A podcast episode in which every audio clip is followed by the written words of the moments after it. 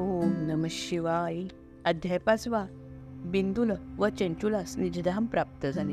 सूत म्हणाले शौनकजी चेंचुला. शौनकजी चेंचुला ही अंतःकरणापासून पार्वतीची सेवा करत होती. एके दिवशी चंचुला पार्वतीला म्हणाली देवी तुला माझा साष्टांग नमस्कार. तू खरोखरे ब्रह्मस्वरूप आहेस.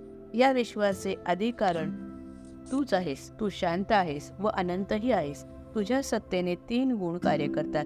तूच आदिमाया आहेस तू जगदंबा आहेस तू दुष्टांचा नाश करणारी आणि सज्जनांना तरणारी आहेस. पार्वतीने चंचुलाची स्तुती ऐकली. ती चंचुलास म्हणाली तू शुद्ध मनाने माझी भक्ती करतेस. तुला काय वर पाहिजे ते मला सांग ते मला आता सांग.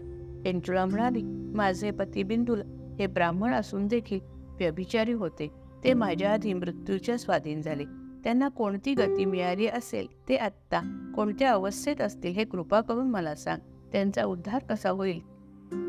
त्यांची माझी भेट होण्याची इच्छा आहे. आपण कृपया मला मार्गदर्शन करावे.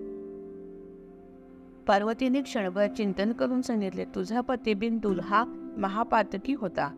त्याला विविध प्रकारच्या नरकयातना भोगाव्या लागल्या. आत्ता तो विंध्य पर्वतावर पिशाच्या रूपाने फिरत आहे.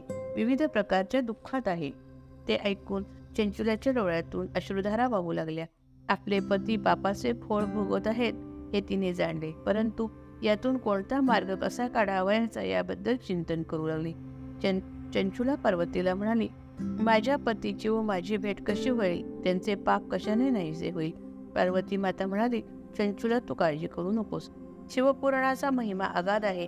मी गंधर्वराज तंबरूला माफ करा. मी गंधर्वाज गंधर्वराज तुंबरूला तुझ्या पतीसमोर शिवमहिमा सांगण्याची व्यवस्था करते. त्याप्रमाणे गंधर्वराज तुंबरूला विंध्य पर्वतावर पाठवण्यात आले.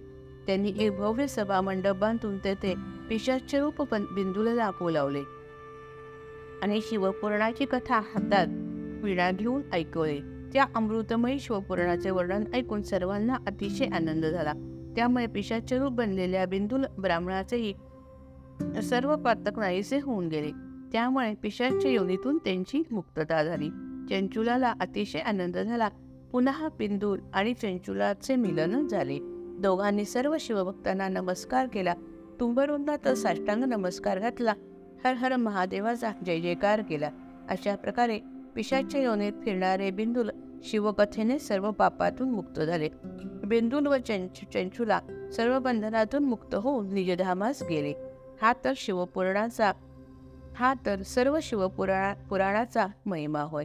अध्याय पाचवा समाप्त. जय जय रघुवीर समर्थ.